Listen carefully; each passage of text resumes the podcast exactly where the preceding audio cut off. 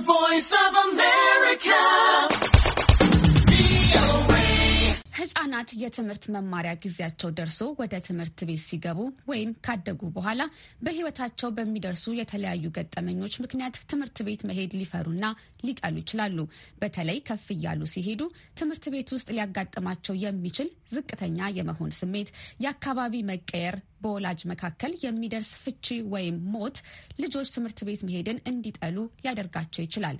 ታዲያ ይህ ሁኔታ ሲያጋጥም ልጆች ፍርሃታቸውን እንዲያሸንፉ ምን ማድረግ ይቻላል? በዚህ ሀሳብ ዙሪያ አንድ ወላጅና የቤተሰብ አማካሪ አነጋግሬያለሁ። ቀጥሎ ይቀርባል።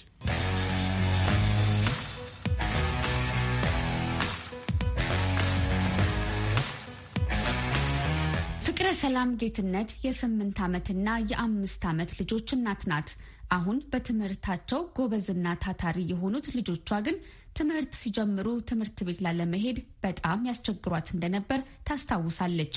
በተለይ የመጀመሪያ ልጇ ከሶስተኛው ቀን ጀምሮ አልሄድም ማለት ጀመረ። ጠዋት ላይ ገና ከእንቅልፉ ሲነሳ የለም አይደል አልሄድም አይደል ምናምን እያለ ያለቅስ ነበር እና በጣም ያስቸግረን ነበር የመጀመሪያው አካባቢ። የመጀመሪያ ልጇን ያክል አይሁን እንጂ ሁለተኛ ልጇን በተመሳሳይ ትምህርት ቤት ላለመሄድ ጥረት ታደርግ እንደነበር ፍቅረ ሰላም ትናገራለች። በአብዛኛው ይህን ጥላቻቸውን የሚገልጹትም በማልቀስና ትምህርት ቤት ላለመሄድ የተለያዩ ሰበቦችን በመፍጠር ነበር። አትሄዱ ይላል፣ እፈራለሁ፣ በቃ ከቤት መውጣት አልፈልግም ይል ነበረ። ግን በዋናነት የምናየው የነበረው ባህሪ እና ወይም ስንጠይቀው ከተመለሰ በኋላ ምን ምን አጋጠመ ምን ሆንክ ምናምን ስንለው ደጋግሞ ያነሳ የነበረው እኛ ቤት የምናደርገው የነበረውን ልምድ የተለየ environment ስለሆነበት እዚህ ነው መሆን የምፈልገው፣ በዚህ አሻንጉሊቴ ነው መጫወት የምፈልገው ምናምን ነበር የሚለው። ማታ ላይ ሲመጣ እንጠይቀዋለን። ትንሿም እንደዛው ነው። ከሱ ጋር መዋል ፈልጋለሁ ምናምን ትላለች። ስለዚህ ቤት ያለውን ነገር እንዲህ ያደርጋሉ ወይም ከኛ ጋር ያለውን ነገር ማለት ነው። በዩናይትድ ስቴትስ ቴክሳስ ግዛት የጋብቻና የቤተሰብ አማካሪ እንዲሁም ጸሐፊና አሰልጣኝ የሆኑት ዶክተር ሙላቱ በላይነህ እንደሚያስረዱት ይህ አይነቱ በሕፃንነት እድሜ ላይ ትምህርት ቤት የመሄድ ፍራቻ ወይም ጥላቻ የሚከሰተው በእንግሊዝኛው ሰፓሬሽን አንዛይቲ ተብሎ በሚጠራው መለየት የሚፈጥረው ጭንቀት ምክንያት ነው። በማልቀስ ሊገልጡት ይችላሉ። በመታመም ሊገልጡት ይችላሉ። ነጭናጫ በመሆን ትኩረት በማጣት በተለያየ በተለያየ ነገር ሊገልጡት ይችላሉ። በተለይ ህጻናቶች በሆኑበት ላይ መነጫነጭ፣ ማልቀስ፣ ራሱ መደበቅ፣ ወላጆቻቸውን ይዘው አለቅ ማለት እንደሱ እንደሱ አይነት ሊያሳዩ ይችላሉ። ትምህርት ቤት የመሄድ ጥላቻ ወይም ፍራቻ በህጻናት ላይ ብቻ ሳይሆን በሁሉም የእድሜ ክልል ላይ ባሉ ልጆች ላይ ሊደርስ ይችላል። ለዚህ ምክንያቱ እንደየእድሜያቸውና የአናኗራቸው ሁኔታ እንደሚለያይ ዶክተር ሙላቱ ያስረዳሉ።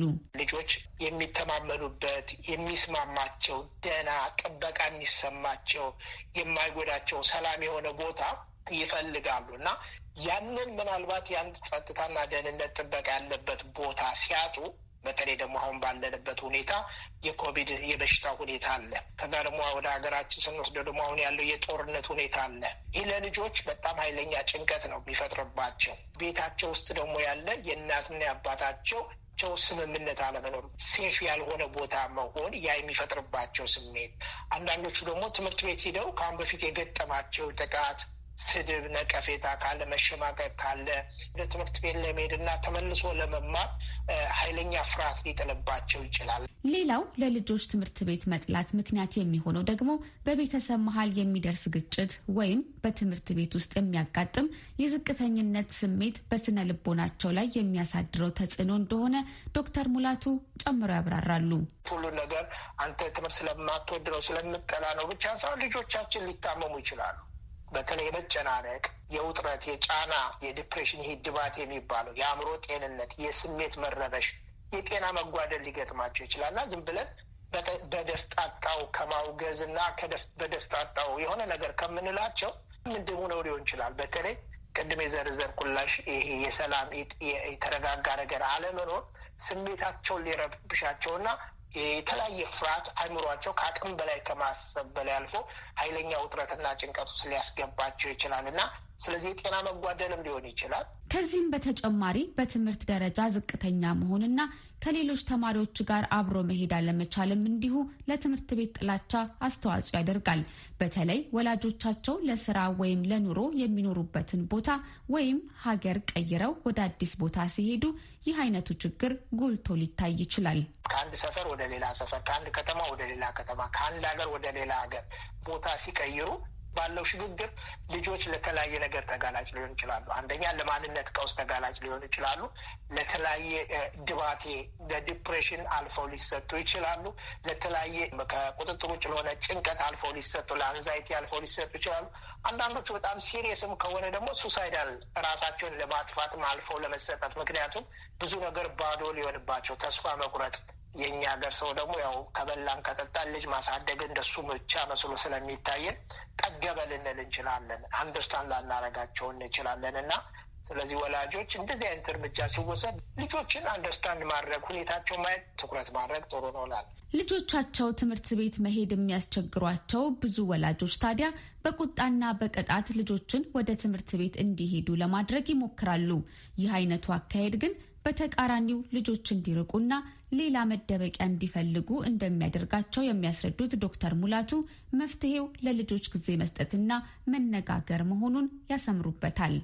ያልተለመደ ነገር ሲያሳዩ ያን ያልተለመደ ነገር እየተቆጡ ምናምን ደግሞ ዛሬ እንዲውላል ደግሞ እንዲውላል እያሉ እየቆጡ ሌላ ጫና ከመጨመር ይልቅ ምንድነው ሰሞኑ ጥሩ አይደለም ምንድነው የማየው ብሎ ያንን ተከታትሎ ልጆችን በተዳለ መጠን ልዩ ትኩረት ጊዜ መስጠት እና በተረጋጋና በፍቅር ከእነሱ ጋር መነጋገር መግባባት ጥሩ ነው። ልጆች ፍቅር ነው የሚፈልጉት። እንደገና መጮህ ቆጡኛል የሚል ሌላ ፍርሃት መጨመርና እነዚህ ሶስት የበለጠ ቤታቸውንም እንዲጠሉ እንዲፈሩ ብሎም ሌላ መደበቂያ እየፈለጉ ልጆቻችን ሳንፈልግ በገዛ እጃችን እንድናጣቸው ሊያደርጋን ስለሚችል ጥሩ አድማጭ መሆን ያስፈልጋል። ዶክተር ሙላቱ አክለው ልጆች አብዛኛውን ጊዜያቸውን የሚያሳልፉት በትምህርት ቤት እንደመሆኑ መጠን ከትምህርት ቤታቸውና ከመምህራኖቻቸው ጋር የቅርብ ግንኙነት መፍጠርም ልጆችን ለመርዳትና ለማገዝ ቁልፍ መሰረት ነው ይላሉ። ወላጆች ከልጆቻቸው አስተማሪ፣ ከልጆቻቸው ጓደኛ፣ ከልጆቻቸው ጓደኛ ቤተሰብ ጋር በተቻለ መጠን ግንኙነቱ ምክንያቱም ልጆቻቸው በእነዚህ ሁሉ ነው የሚቀረጹት እና ልጆችን የሚቀርጿቸው ልጆቻችን የሚቀርጿቸው በዙሪያችን ያሉትን በተቻለ መጠን አቅም በፈቀደና ጊዜ እየበጀቱ ጓደኝነቱን ወዳጅነቱ መፍጠርና መልካም ግንኙነት መፍጠሩ ልጆቻችን የበለጠ እንድንረዳቸውና መረዳት ብቻ ሳይሆን በሚያስፈልግ ነገር በሚያስፈልግ ጊዜ እንድንረዳቸው ይረዳናል ብዬ አስባለሁ። ፍቅረ ሰላምም ልጆቿ ትምህርት ቤታቸውን እንዲለምዱና እንዲወዱ ማድረግ የቻለችው በየቀኑ የሚያስጨንቃቸውንና የሚረብሻቸውን እንዲያካፍሉ በግልጽ በማናገርና ከትምህርት ቤታቸውና ከመምህራኖቻቸው ጋር በመነጋገር ነበር። ይህን በማድረጓ ልጆቿ ዛሬ ትምህርት ቤታቸውን ከመውደዳቸው በላይ ከጓደኞቻቸው ተግባቢና ውጤታማ መሆን ችለዋል። ለአሜሪካ ድምፅ ዘገባ ስመኝሽ የቆየ ዋሽንግተን ዲሲ